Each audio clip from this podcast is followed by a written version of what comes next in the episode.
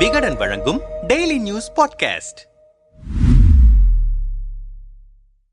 அதிமுகவின் ஐம்பத்தி இரண்டாம் ஆண்டு தொடக்க விழா தமிழ்நாடு முழுவதும் அக்டோபர் பதினேழாம் தேதி விமர்சையாக கொண்டாடப்பட்டது. இந்த நிகழ்ச்சியின் ஒரு பகுதியாக சென்னை ராயப்பேட்டையில் உள்ள கட்சியின் தலைமை அலுவலகத்திலும் பல்வேறு நிகழ்ச்சிகள் ஏற்பாடு செய்யப்பட்டன. இதில் கலந்து கொள்வதற்காக அதிமுக பொதுச் செயலாளர் எடப்பாடி பழனிசாமி பதினொன்று பத்து மணிக்கு தலைமை அலுவலகத்திற்கு வந்தார். அவருக்கு தொண்டர்கள் உற்சாக வரவேற்பு அளித்தனர். தொடர்ந்து அலுவலக முகப்பில் இருக்கும் மறைந்த முன்னாள் முதல்வர்களான எம்ஜிஆர் ஜெயலலிதா ஆகியோரின் சிலைகளுக்கு மாலை அணிவித்து மரியாதை செலுத்தினார் எடப்பாடி. தொடர்ந்து கட்சியின் கொடியை ஏற்றியதோடு தொண்டர்களுக்கு இனிப்புகளையும் வழங்கினார். மேலும் கடந்த ஆண்டு ஜூலை மாதம் சென்னையில் நடைபெற்ற பொதுக்குழு இரண்டாயிரத்தி இருபத்தி மூன்று ஆகஸ்ட் மாதம் மதுரையில் நடைபெற்ற மாநாடு ஆகிய நிகழ்ச்சிகளுக்கு வரும்போதும் வந்து திரும்பும் போதும் விபத்தில் பலியான மற்றும் காயமடைந்த அறுபத்தி இரண்டு தொண்டர்களின் குடும்பத்திற்கு ஒரு கோடியே மூன்று லட்சத்து இருபத்தி ஐந்தாயிரம் ரூபாய் நிதியுதவியை எடப்பாடி பழனிசாமி வழங்கினார். தொடர்ந்து பூத் வாரியாக பூத் கமிட்டி அமைத்தல் இளைஞர் பாசறை இளம் பெண்கள் பாசறை மற்றும் மகளிர் அமைப்புகளை ஏற்படுத்துதல் முதலான பணிகளை மேற்பார்வையிடுவதற்காக நியமிக்கப்பட்ட மாவட்ட பொறுப்பாளர்கள் ஆலோசனைக் கூட்டம் நடைபெற்றது. இந்த ஆலோசனைக் கூட்டத்தில் எடப்பாடி பழனிசாமி பேசியது தொடர்பாக பூத் கமிட்டி பொறுப்பாளர்கள் சிலரிடம் கேட்டோம். நம்மிடம் பேசியவர்கள் அமைப்பு ரீதியாக நாம் வலுவடைந்தால்தான் வரும் நாடாளுமன்ற தேர்தலில் மிகப்பெரிய வெற்றியை அடைய முடியும். அதற்கு முதலில் பூத் கமிட்டிகளை முறையாக அமைக்க வேண்டும். நான் கிளைக்கழக செயலாளராக பணியாற்றி இருக்கிறேன் என்பதால் பூத் கமிட்டி அமைப்பில் உள்ள பிரச்சினை எனக்கு நன்றாகவே தெரியும். மாமன் மச்சான் சொந்தக்காரர்கள் என்ற அடிப்படையில் பொறுப்புகள் வழங்கக்கூடாது என்று ஏற்கனவே நிர்வாகிகளுக்கு ஆலோசனை வழங்கியிருக்கிறேன். அது முறையாக நடக்கிறதா என்று நீங்கள் மேற்பார்வையிட வேண்டும். ஒரு பூத் கமிட்டிக்கு இருபது நபர்கள் வீதம் ஐம்பது ஓட்டுகளுக்கு ஓர் ஆள் கட்டாயம் இருக்க வேண்டும். அவர்களோடு மகளிர் அணியை சேர்ந்த இருபத்தி ஐந்து பேரும் இளைஞர் பாசறையிலிருந்து இருபத்தி ஐந்து பேரும் இடம்பெறுவது போல பார்த்துக் கொள்ளுங்கள். அவர்களோடு ஒரு பூத்துக்கு இரண்டு ஐடி விங் நிர்வாகிகளை சேர்த்துக் கொள்ளுங்கள். மாவட்ட நிர்வாகிகளுடன் ஒத்துழைத்து செல்லுங்கள். அவர்கள்